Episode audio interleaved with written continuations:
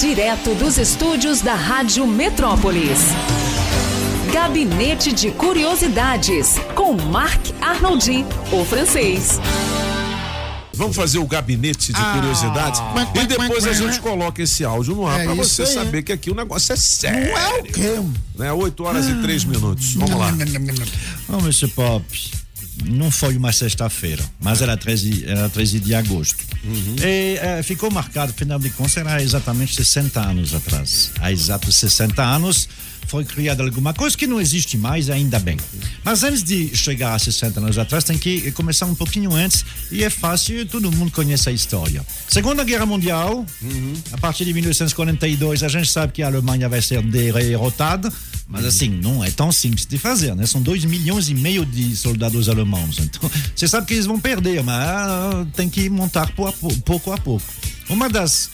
Teve vários erros estratégicos do Adolf Hitler, mas um deles, obviamente, foi de abrir duas frentes, ou seja, eles estavam juntos, os alemães estavam juntos com os soviéticos, e de repente ele faz essa operação desastrosa, Barbarossa, ou seja, ele ataca os soviéticos.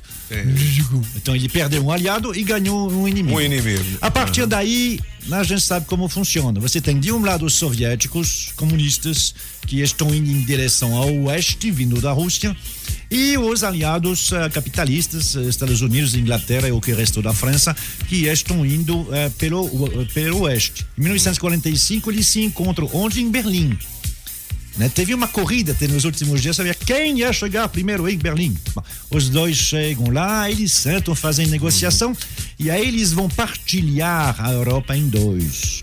Vai ter o lado capitalista e o lado comunista. Sim. Né? A partir daí vai começar o que... Vai começar, já existia. Os americanos nunca gostavam de comunistas, até hoje. Então, a partir daí vai começar a tal de Guerra Fria. É uma guerra, mas não é uma guerra onde tem soldados e canhões. É só gente que fica se xingando de um lado do outro. Entendi. O desenvolvimento soviético, ele é diferente. O comunismo, ele é diferente. Ele não é como o capitalismo. Tudo é o Estado, tudo é o cara que diz, vamos fazer assim, vamos construir isso, vamos... E aí, aos poucos, cada vez mais fica complicado, por exemplo, na Alemanha. A Alemanha ficou cortada em dois. Oriental e ocidental, eu lembro disso. Tinha o lado comunista e o lado capitalista. Né? O problema é que com o desenvolvimento, o lado capitalista começou a se desenvolver mais. É verdade. E aí o pessoal que morava na Alemanha do leste atravessava a fronteira. Falou, eu quero sair fora daqui, meu filho. É porque normalmente os regimes comunistas, até hoje, uma das coisas que você pode verificar é que as pessoas não têm liberdade para sair. Coreia do Norte, União Soviética, Cuba. Você não pode sair, você tem que pedir autorização do seu governo para sair do seu país. É verdade. Então, começou. Olha, só em 1953, para você ver, 300 mil pessoas saíram da Alemanha do Leste no mês de janeiro. Pouco a pouco, a Alemanha do Leste estava se esvaziando. Era um problema, né? Particularmente em Berlim. A Berlim era cortada em dois, você podia pegar o metrô e ir de um lado para o outro. Você tinha que apresentar seu passaporte, coisa assim, mas você podia fazer bastante facilmente. No mês de agosto de 1861, no dia 11 de agosto, o pessoal está vendo que ali, que do lado oriental, eles estão construindo tipo uns novos prédios, mas prédio que, assim, só de dois andares, meio vazio, fica estranho. Tem um jornalista que pergunta lá pro chefe, dizendo, mas o que vocês estão fazendo aí? Ele diz, a gente está fazendo novos apartamentos.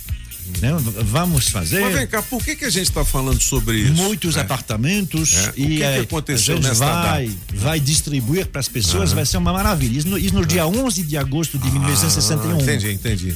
No dia 12 de agosto, continua construindo com o exército esses tais de apartamentos, mas só vai até o segundo andar e só tem um muro.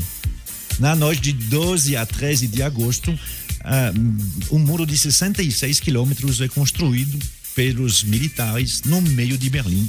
É o muro de Berlim. Fechando Berlim. Definitivamente. Ele vai virar. Ele vai ficar nas 66 quilômetros. Construíram num dia, 3 dias. É que assim, Eles construíram os pedaços, dizendo, esse aí vai ser apartamento depois. São as fundações. E aí, na noite, colocaram 18 mil militares para juntar esses pedaços. Entendi. A partir daí, fechou esse muro aí, que durou durante tanto tempo, até 1989, e então separava a cidade em dois. Você não podia passar esse muro, a não ser com os documentos. De um lado, capitalista ocidental e do outro lado socialista, Alemanha Oriental. Eu me lembro que na Copa do Mundo, inclusive, tinham dois times da Alemanha. Tinha, porque eram dois países. Alemanha Oriental e Alemanha Ocidental. Exatamente. A Alemanha Federal, né, que é o nome hoje, e o outro se chamava República Democrática, que não era. Não tinha nada. Aí tinha os dois, a Alemanha do Leste e a Alemanha do Oeste. Estão reunificados desde 1990. Aí você do outro lado pergunta, mas qual a diferença? É a livre iniciativa de um lado e isso. Do outro, né? O planejamento tudo. No regime soviético não havia propriedade privada. Tudo era do Estado. Tudo do Estado. Então o Estado fazia planejamento, mandava você fazer alguma coisa. Na verdade, todo mundo era funcionário. Você não pode nem fazer Estado. Reforma em casa, velho. Que na sua. Eu estive lá em Havana, em Cuba, eu fiquei vendo aqueles casarões antigos. Eu perguntava, mas por que você não reforma aí e tal? Você acaba fazendo amizade com os cubanos, são gente fina, né?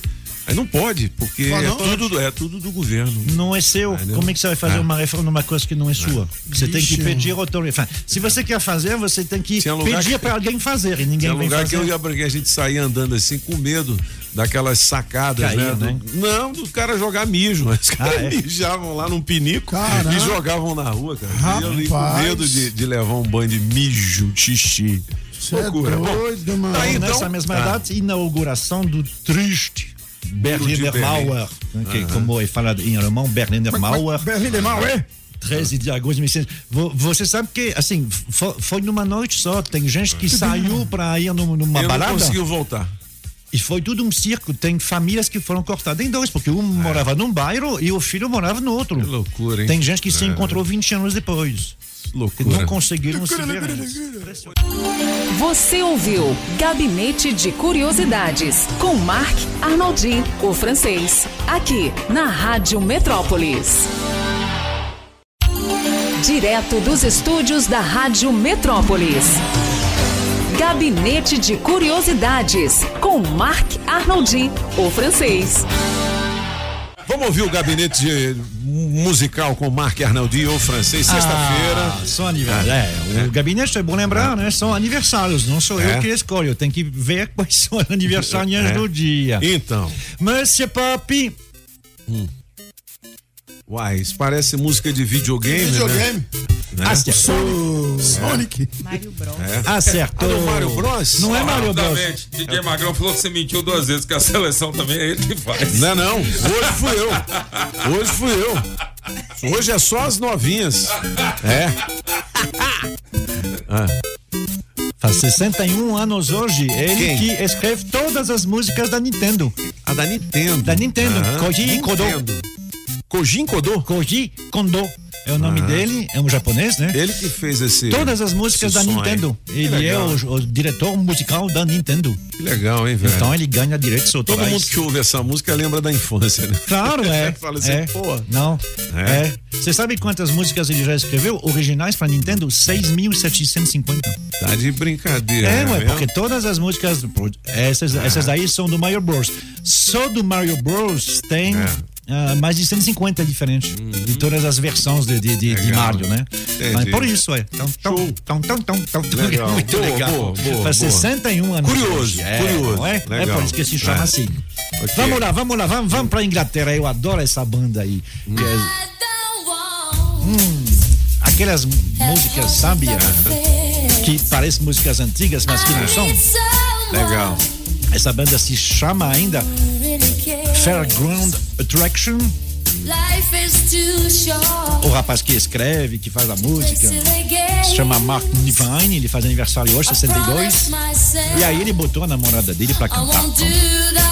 E se chama Eu Quero Que Ele Seja Perfeito. Legal, boa. Perfect. É bem música inglesa dos anos 90, nessa dos anos 90, mas parece que é uma coisa mais antiga. Pois é, é uma música assim vintage, né? É, muito legal, adoro. Esse chama Fairground Attraction, quem quiser procurar depois. Mas está na hora de ir para a gelada Noruega. Vamos lá. É numa dessas bandas aí que todo mundo acha que assim, né? Faz só música lenta ou só música. Eles conseguiram fazer pop, mas sendo uma banda de heavy metal. Oi? E aí, essa entrada bem conhecida. Europe quem faz aniversário é o cantor hoje, Jan Haugland. The Final Countdown. Anos 80 a gente tocava muito isso no rádio, hein? É. Tem uma outra canção deles também que se chama Carrie, que é uma música lenta. O Blau Blau toca no História de Amor. É. Aliás, o Blau Blau tá metralhado, tá no DM, é? Tá. Departamento médico, é? Agora o cochozinho. É? Ele tá com Covid? Não, não, né? Misericórdia. É, né? Solta o som, dá volume.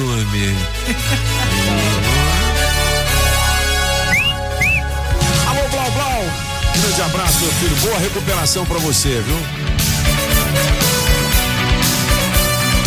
Legal, hein? Legal, francês. Não, essa aí é um verdadeiro hino, né? Que é uma banda de heavy metal, mas que faz música pop. Essa aí é a pop, né? É por isso que as bandas de heavy metal de verdade dizem, não, isso aí a gente não quer, não. Isso aí não. Tutubarão. Dá volume. Patrícia Tausend.